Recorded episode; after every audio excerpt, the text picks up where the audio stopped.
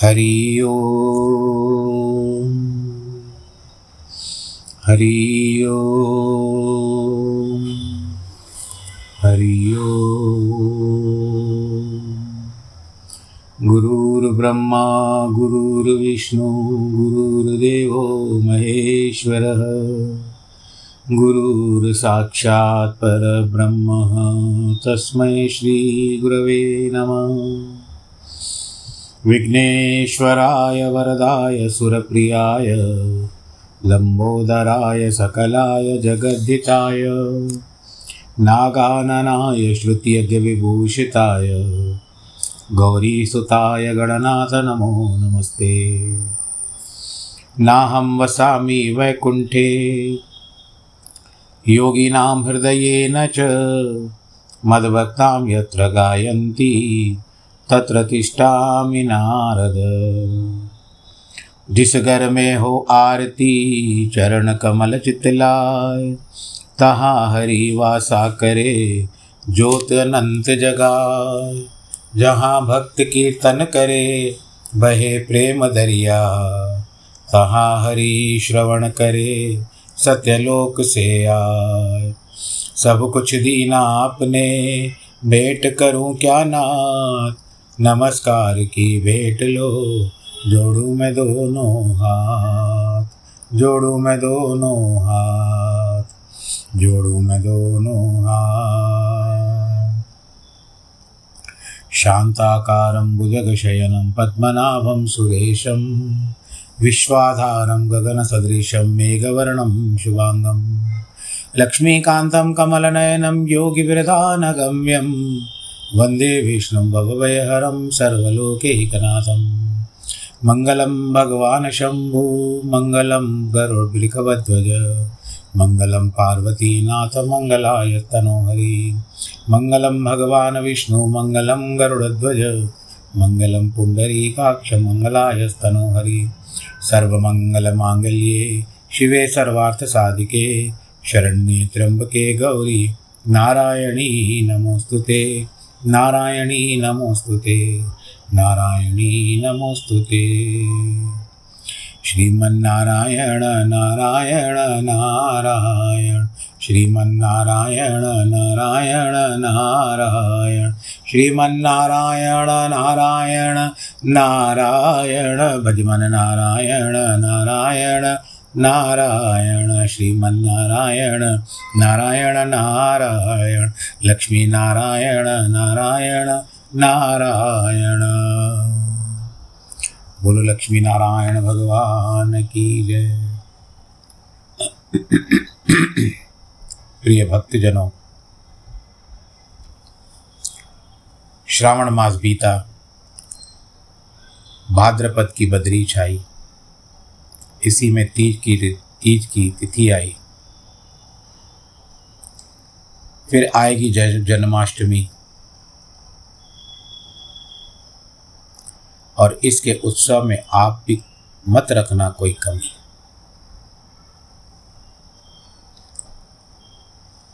कुछ मतभेद है तिथियों में। जिस तरह से एक स्मार्त मत होता है और एक निम्बार्क मत होता है, ये समय के हिसाब से शास्त्रोक्त बातें हैं, पुरातनी बातें हैं, पर हम इसको यदि आधुनिकता में लेते हैं तो क्योंकि देखिए भाषा का, परिभाषा का जो बदल चुका है समय, उसमें ऐसे आपको कितनी बार भी समझाएंगे कि स्मार्ट मत या निम्बार्क मत, पर आपके यानी क्या होता है कि क्योंकि हमारा भी निरंतर अभ्यास है, इसके लिए याद रहता है और हम इसके संबंध में रहते हैं, संबंधित जानकारी देते रहते हैं। एक सामान्य गृहस्थ जीवन का जीवन जो होता है वो स्मार्ट मत में आता है, पहले उसमें पति हो चाहे पत्नी हो। और निम्बार्क मत क्या आता है, जो वैष्णव जन होते हैं भगवान विष्णु के नाम का तिलक लगाते हैं, जिस तरह से आपने देखा होगा यू शेप का तिलक होता है। और आजकल इस्कॉन भी वैष्णव मत को मानता है, तो इसके लिए 6 तारीख की जो जन्माष्टमी यानी बताई गई है, तो हम अर्धरात्रि के समय में भगवान श्री कृष्ण की पूजा करेंगे 6 तारीख को। आप ध्यान से सुन लीजिएगा, 6 तारीख और रात को 12 बजे का ही है, क्योंकि इसका इसमें क्या होता है प्रातःकालीन की तिथि का समय नहीं देखा जाता है, रात्रिकालीन, क्योंकि जन्म भगवान श्री कृष्ण का है। और दूसरे दिन जो होगी वो जन्माष्टमी होगी वैष्णव मत की, इस्कॉन वालों की। तो जहाँ जहाँ जिस तरह से वैष्णव मंदिर होंगे वहाँ पर जन्माष्टमी का त्यौहार मनाया जाएगा। अब हम कथा की ओर अपना रुख करते हैं। आप रुक्मांगद और धर्मांगद जो पिता और पुत्र हैं उनका वार्तालाप सुनते आ रहे हो। और यहाँ पर रुक्मांगद जो है वो वामदेव के आश्रम में पहुँचे, वामदेव ऋषि के आश्रम में पहुँचे, ये वर्णन हो चुका है। वशिष्ठ जी कहते हैं, राजा का वचन सुनकर महाज्ञानी मुनीश्वर वामदेव ने एक क्षण तक कुछ चिंतन किया, फिर राजा के सुख सौभाग्य का कारण जान करके वे कहते हैं, महिपाल, तुम पूर्व जन्म में शूद्र जाति में उत्पन्न हुए थे। उस समय दरिद्रता तथा दुष्ट भार्या ने तुम्हारा बड़ा तिरस्कार किया था। तुम स्त्री पर पुरुष सेवन करती थी, पर स्त्री पर पुरुष का सेवन करती थी। राजन, तुम ऐसी स्त्री के साथ बहुत वर्षों तक निवास करते रहे, दुखों में संतप्त होते रहे। एक समय किसी ब्राह्मण के संसर्ग से तुम तीर्थ यात्रा के लिए निकल गए, सब तीर्थों में घूमकर ब्राह्मणी की सेवा में तत्पर हो। तुम पुण्यमयी मथुरापुरी में पहुंचे, ब्राह्मण की सेवा की। महीपते, वहाँ ब्राह्मण देवताओं के संग में तुमने यमुना जी के सभी तीर्थों में उत्तम विश्राम घाट नामक तीर्थ में स्नान करके भगवान वाराह के मंदिर में होती हुई पुराण की कथा सुनी, अशून्य व्रत के विषय में थी। 4 पारण से जिसकी सिद्धि होती है, जिसका अनुष्ठान कर लेने पर मेघ के समान श्याम वर्ण देवेश्वर लक्ष्मी भरताल जगन्नाथ जो अशेष पराशक्ति का पाप राशि का नाश करने वाले होते हैं, वो प्रसन्न होते हैं। तुमने अपने घर लौटकर वह पवित्र अशून्य शयन व्रत किया जो घर में परम अभ्युदय प्रदान करने वाले हैं। श्रावण मास की द्वितीया को यह पुण्यमय व्रत ग्रहण करना चाहिए। इसमें जन्म मृत्यु और जरा अवस्था का नाश होता है। हे पृथ्वी पते, इस व्रत में फल फूल धूप लाल चंदन शय्यादान वस्त्रदान और ब्राह्मण भोजन आदि के द्वारा लक्ष्मी सहित भगवान विष्णु की पूजा करनी चाहिए। तुमने यह सब दुस्तर कर्म भी पूरे किए। तुमने जो पहले पुण्य के फलस्वरूप सुख विस्तार पूर्वक बताए हैं ना, वे सभी व्रत से प्राप्त हुए। जिसके ऊपर भगवान जगन्नाथ प्रसन्न न हो उसके यहाँ सुख की निश्चय सुख आ ही नहीं सकते। इस जन्म में तुम एकादशी संयुक्त द्वादशी व्रत के द्वारा श्रीहरि की पूजा करते हो। इससे तुम्हें निश्चित रूप से भगवान विष्णु का सायुज्य प्राप्त होगा। अशून्य क्या होता है, अब इस बात पे करते हैं विचार कि भगवान की जो शैया है वो कभी शून्य नहीं होती, शेष शैया, तो उसको अशून्य कहते हैं। और उसको आप ये भी कहते हो कि अच्युत भी कहते हैं। अच्युत का मतलब भी भगवान जी उसी स्थान से कभी हिलते नहीं, यानी खाली नहीं होती, रूप रहता है। यहाँ पर धनती पे अवतार का और वास्तविकता में भगवान वही रहते हैं। राजा कहते हैं, हे द्विजश्रेष्ठ, आपकी आज्ञा हो तो मैं मंदराचल जाने को उत्सुक हूँ। राजा के राज्य शासन का गुरुत्तर भार अपने पुत्र के ऊपर छोड़कर मैं हल्का हो गया हूँ।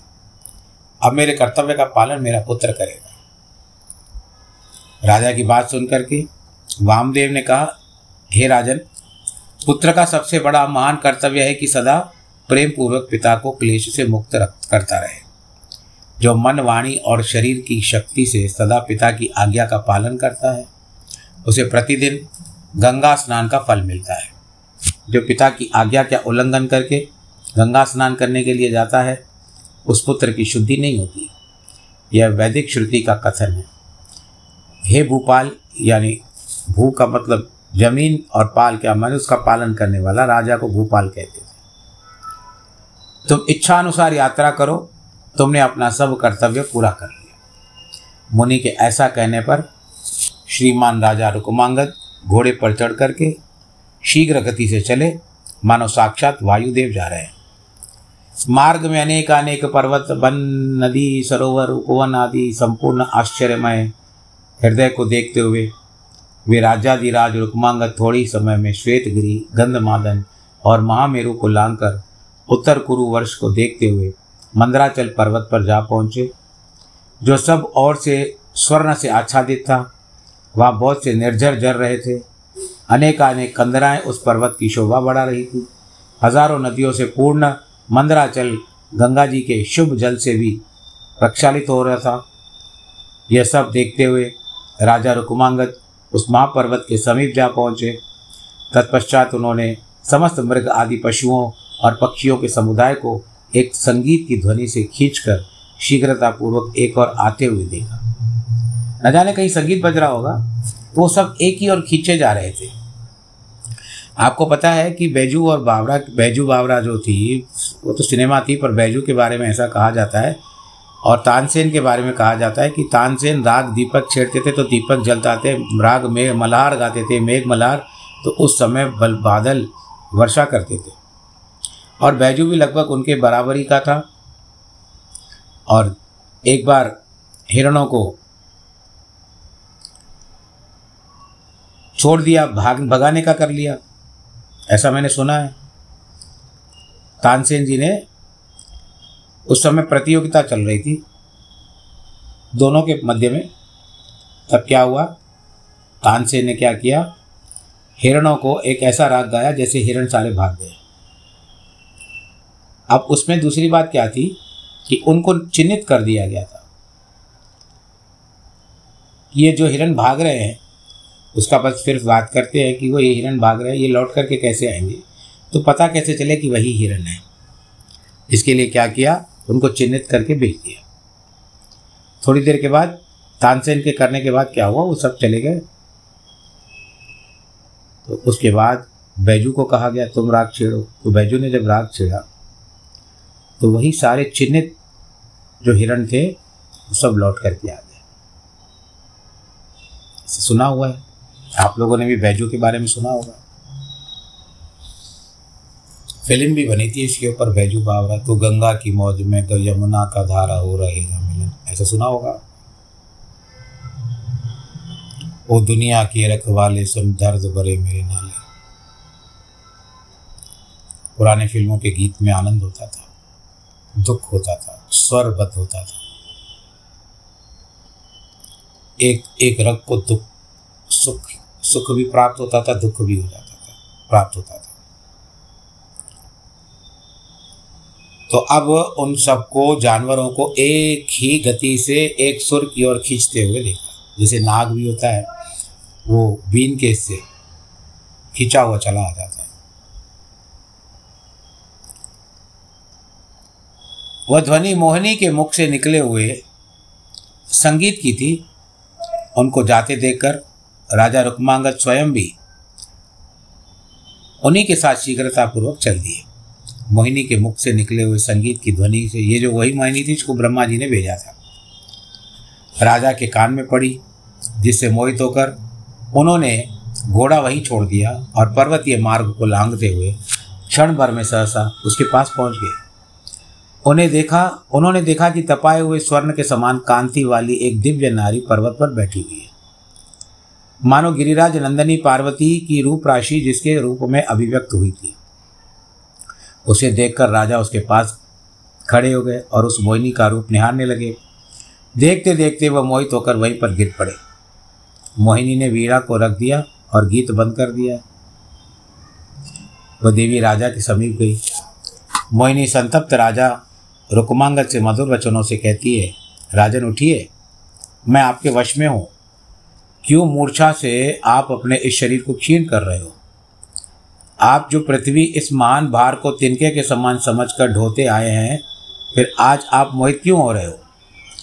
दृढ़तापूर्वक अपने को संभालो, आप धीर हैं, वीर है, आपकी चेष्टाएं उदारता पूर्ण है। राजेश्वर, यदि मेरे साथ अत्यंत मनोरम एवं मनोनुकूल क्रीड़ा करने के आपने मन में इच्छा हो तो मुझे धर्मयुक्त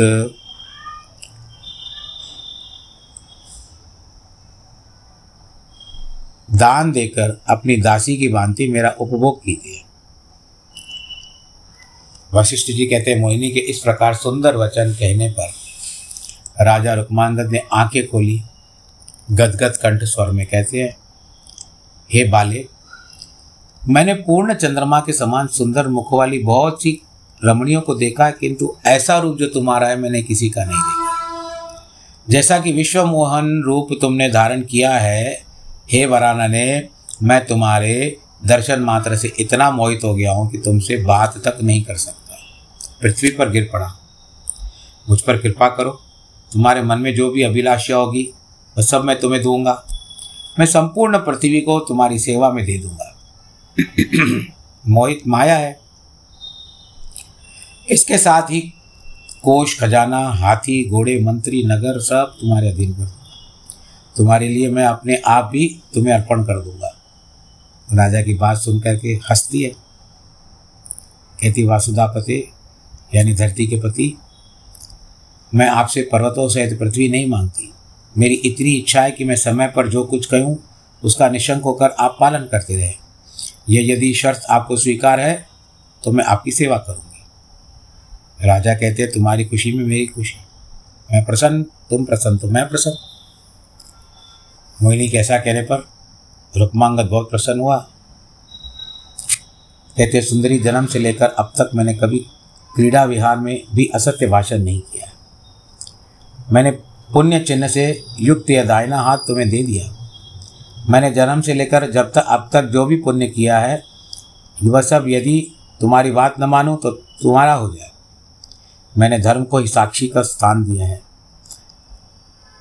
अब तुम मेरी पत्नी बन जाओ। मैं इक्ष्वाकु कुल में उत्पन्न हूँ। मेरा नाम रुक्मांगद है। मैं महाराज ऋतुध्वज का पुत्र हूँ और मेरे पुत्र का नाम धर्मांगद है। तो मेरी प्रार्थना का उत्तर देकर मेरे ऊपर कृपा दृष्टि करो। राजा के ऐसे कहने पर मोहिनी ने कहा, राजन, मैं ब्रह्मा जी की पुत्री हूँ। आपकी कीर्ति सुनकर आपके लिए ही इस स्वर्णमय मंदराचल पर आई हूँ। केवल आपके आप में मन लगाए यहाँ तपस्या में तत्पर था और देवेश्वर भगवान शंकर का संगीत दान के द्वारा पूजन कर रही थी। मुझे विश्वास है कि संगीत का दान देवताओं को अधिक प्रिय है। संगीत से संतुष्ट होकर भगवान पशुपति तत्काल फल देते हैं। तभी तो अपने प्रियतम आप महेश्वर को मैंने शीघ्र पा लिया। राजन, आपका मुझ पर प्रेम है, मैं भी आपसे प्रेम करती हूँ। राजा से ऐसा कहकर मोहिनी ने उनका हाथ पकड़ लिया। उसके बाद राजा को उठाकर मोहिनी बोली, महाराज, मेरे प्रति कोई शंका न कीजिए। मुझे कुमारी एवं पाप रहित जानिए। गृह्य सूत्र में बताया है कि विधि के अनुसार मेरे साथ विवाह कीजिए आप। यदि अविवाहिता कन्या गर्भ धारण कर ले तो वह सब वर्णों में निंदित चांडाल पुत्रों को जन्म देती है। पुराण में विद्वान पुरुषों ने 3 प्रकार के चांडाल योनि मानी है। एक तो वह जो कुमारी कन्या से उत्पन्न हुआ हो, दूसरा वह जो विवाहिता होने के बाद भी सगोत्र कन्या के पेट से पैदा हुआ हो, और तीसरा शूद्र के वीर के द्वारा ब्राह्मणी के गर्भ में उत्पन्न हुआ, और चौथा जो वर्तमान है वो जो शमशान में आग लगाते हैं उसको चांडाल कहते हैं। इस कारण मुझे कुमारी के साथ आप विवाह कर लीजिए। आजकल तो वो बातें चल नहीं रही है, बस कथा पे ध्यान देते हैं। राजा रुक्मांगद ने मंदराचल पर उस चपल नयना यानी चंचल नयनों वाली मोहिनी के साथ विधि पूर्वक विवाह कर लिया और उसके साथ हंसते हंसते रहने लगे। राजा ने कहा, वराना ने, स्वर्ग की प्राप्ति भी मुझे वैसा सुख नहीं दे सकती जैसा सुख इस मंदराचल पर्वत पर तुमसे मिलने से मुझे प्राप्त हो रहा है। तुम मेरे साथ यहाँ रहोगी या राजमहल में? तब रुक्मांगद की बात सुनकर के मोहिनी ने कहा, राजन, आपको सुख मिले मैं वहीं रहूँगी। जहाँ आप सुखी माँ वहाँ सुखी। स्वामी का निवास स्थान धन वैभव रहित भी हो तो पत्नी को वही निवास करना चाहिए। उसके लिए पति के सामुद्र को ही स्वर्ण रूपमय मेरु पर्वत बताए गए। नारी के लिए पति के निवास स्थान को छोड़कर अपने पिता के घर पर रहना वर्जित है। पिता के स्थान और आश्रम में आसक्त होने वाली स्त्री नरक में डूबती है। यह सब धर्म से रहित होकर सूकर योनि में जन्म लेती है। इस प्रकार पति के निवास स्थान अन्यत्र रहने में दोष है, उसमें मैं जानती हूँ, अतः मैं आपके साथ ही चलूँगी। सुख में और दुख में आप ही मेरे स्वामी हैं। मोहिनी की बात सुनकर के राजा को प्रसन्न हुआ। कहते, प्रिय, मेरी समस्त पत्नियों में तुम्हारा स्थान सर्वोपरि होगा। मेरे घर में तुम प्राणों से भी अधिक प्रिय बनी रहोगी। आओ, अब हम लोग सुखपूर्वक राजधानी की ओर चलें। राजा रुक्मांगद ने जब ऐसी बात कही, तब चंद्रमा के समान मुख वाली मोहिनी उस पर्वत की शोभा को अपने साथ खींचती हुई रुक्मांगद के साथ राजधानी को चलती है। अब ये दोनों पति पत्नी मंदराचल शिखर की पृथ्वी की ओर प्रस्थित हुए, यानी पर्वत से नीचे उतर रहे। मार्ग में अनेकों मनोहर पर्वतीय दृश्यों को देख करके धीरे धीरे उतर रहे हैं। पृथ्वी पर आकर राजा ने अपने श्रेष्ठ घोड़े को देखा। हम लोग भी जाते हैं, दर्शन करने के लिए जाते हैं प्रभु के, माता वैष्णव का दर्शन करने जाते, पर्वत पे चढ़ते। तिरुपति बालाजी, केदारनाथ, बद्रीनाथ, अमरनाथ, ये सब पर्वत श्रृंखलाओं पर है। इनमें आते हैं पर्वत श्रृंखला, अ सीरीज ऑफ माउंटेन्स। तो यहाँ पर घोड़े को देखा राजा ने, जो वज्र के समान यानी पत्थर जैसी टापों से धरती को वेगपूर्वक खोद रहा था। उस भूभाग के भीतर एक छिपकली रहती थी। वह तीखी टाप से घोड़ा धरती खोद रहा था। उसी समय छिपकली वहाँ से निकलकर जाने लगी। इतने में टाप के आघात से उसका शरीर विदीर्ण हो गया। जोर से वो जो घोड़ा पैर मार रहा था वो जल लग गया उसको। दयालु राजा रुक्मांगद ने जब उसकी यह दशा देखी, बड़े वेग से दौड़े, वृक्ष के कोमल पत्ते में से उसे स्वयं के खुर के नीचे से उठाया और घास एवं तृण से भरी हुई भूमि पर रख दिया। तत्पश्चात उसे मूर्छित देकर मोहिनी से बोले, सुंदरी, शीघ्र पानी ले आओ, यह छिपकली कुचल कर मूर्छित हो चुकी है, इसे जल से सींचूंगा। स्वामी की आज्ञा से मोहिनी शीघ्र जल लेकर आई, शीतल ठंडा पानी लेकर आई। राजा ने उस जल से बेहोश पड़ी हुई छिपकली को सींचा। राजन शीतल जल के अभिषेक से उसकी खोई चेतना फिर लौट आई। किसी प्रकार की चोट न हो, सब में शीतल जल से सींचना उत्तम माना गया है, अथवा भीगे हुए वस्त्र से सहसा उसी पर पट्टी बांधना हितकर माना जाता है। और आप देखो कि कभी कभी ज्वर हो जाता है, सर में, जब डॉक्टर भी कहता है मस्तिष्क में बुखार चढ़ रहा हो तो ठंडे पानी की पट्टी रखाता है। जब छिपकली सचेत हुई तो राजा को सामने देख करके वेदना से पीड़ित धीरे धीरे मनुष्य की बोली में बोलती है, महाबाहु रुक्मांगद, मेरे पूर्व जन्म का चरित्र सुनिए। रमणीय शाकल नगर में मैं एक ब्राह्मण की पत्नी थी। मुझ में रूप था, जवानी थी, तो भी मैं अपने स्वामी को अत्यंत प्यारी न हो सकी।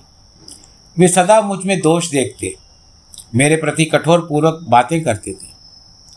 तब मैंने क्रोध युक्त होकर वशीकरण औषध प्राप्त करके ऐसी स्त्रियों से सलाह ली जिन्होंने अपने पतियों को भी त्याग दिया था और वे उनके वश में हो गए थे।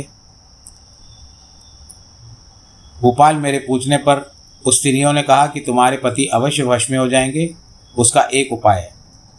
यहाँ एक सन्यासिनी रहती है, उन्हीं की दी हुई दवाओं से हमारे पति वश में हुए थे। तुम भी उन्हीं सन्यासियों से पूछो, मैं तुम्हें कोई अच्छी दवा दे देगी। तुम उन पर संदेह न करना। ये कौन कह रही हैं? ये छिपकली बता रही है।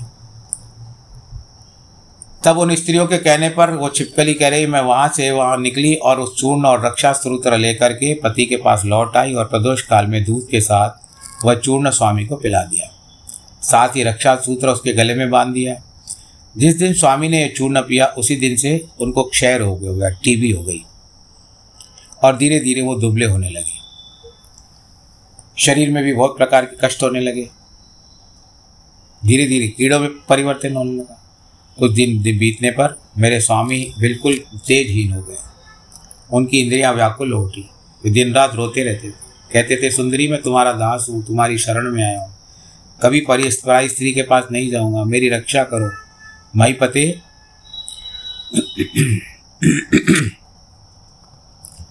उसका रोदन सुनकर मैं उन तापसी के पास गई। मैंने कहा कि मेरे पति किस प्रकार सुखी होंगे। तब उन्होंने दाह की शांति के लिए मुझे दूसरी दवा दी। उस दवा को पिला देने के बाद मेरे पति फिर स्वस्थ हो गए। तब से मेरे स्वामी मेरे अधीन हो गए, मेरे कथनानुसार चलने लगे। उसके बाद मेरी मृत्यु हो गई, मैं नरक यातना में पड़ी। मुझे तांबे के भाड़ में रख कर के 15 युगों तक जलाया गया। जब थोड़ा सा पातक शेष रहा, मैं इस पृथ्वी पर उतर गई। यमराज ने मेरा छिपकली का रूप बना दिया। राजन, इस रूप में यहाँ रहते हुए मुझे 10,000 वर्ष बीत गए। बोलो नारायण भगवान की। यदि कोई दूसरी युवती भी पति के लिए वशीकरण का प्रयोग करती है तो उसके सारे धर्म व्यर्थ हो जाते हैं और वह दुराचारिणी स्त्री तांबे के बाढ़ में जलाई जाती है। ये सारी बातें बता रही है मैं आपको।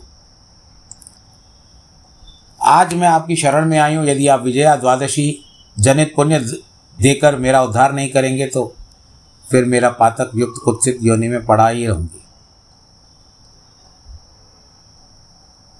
जो आप एकादशी का द्वादशी युक्त का व्रत करते हो वो आप फल मुझे दे दीजिए। इस प्रकार से रुक्मांगद ने कहा, ब्रह्मपुत्री। छिपकली की बात सुनकर के मोहिनी बोली, प्रभु मनुष्य अपने किए हुए सुख और दुख रूप को फल को भोगता है, अतः स्वामी के प्रति दृष्ट भाव रखने वाली पाप मोचनी अपना क्या प्रयोजन है, जिसने रक्षा सूत्र और चूर्ण आदि से पति को वश में रखा है। चलो हम अपने नगर की ओर चलते हैं। रुक्मांगद ने कहा, ब्रह्मपुत्री तुमने ऐसी बात कही है। सुमुखी साधु पुरुषों का बर्ताव ऐसा नहीं होता है जो पापी और दूसरों को सताने वाले होते हैं। वे केवल अपने सुख का ध्यान रखते हैं। सूर्य, चंद्रमा, मेघ, पृथ्वी, अग्नि, जल, चंदन, वृक्ष इत्यादि जो भी है वे होते हैं, ये सब दूसरे का ही भला करते हैं।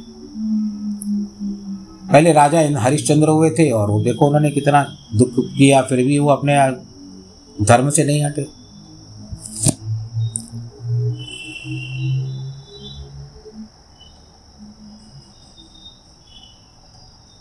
तो ये बात थी। दधीचि मुनि ने अपने हड्डियों को दे दिया है। इस प्रकार मोहिनी के बात का खंडन करते राजा ने छिपकली से कहा, मैंने विजया का पुण्य तुमको दे दिया, अब तुम समस्त पापों से रहित होकर विष्णु लोक को चली जाओ। राजा रुक्मांगद के ऐसे कहने पर उस स्त्री ने 1000 छिपकली के उस पुराने शरीर को त्याग कर दिया। हजारों वर्षों से पड़े हुए उस शरीर को त्याग दिया और दिव्य शरीर धारण करके वस्त्र आभूषण विभूषित होकर के 10 दिशाओं को प्रकाश करती हुई राजा की आज्ञा लेकर अद्भुत वैष्णव धाम को चली गई। वहाँ वैकुंठ धाम में योगियों के लिए अगम्य है। वहाँ अग्नि आदि का प्रकाश काल भी काम नहीं देता।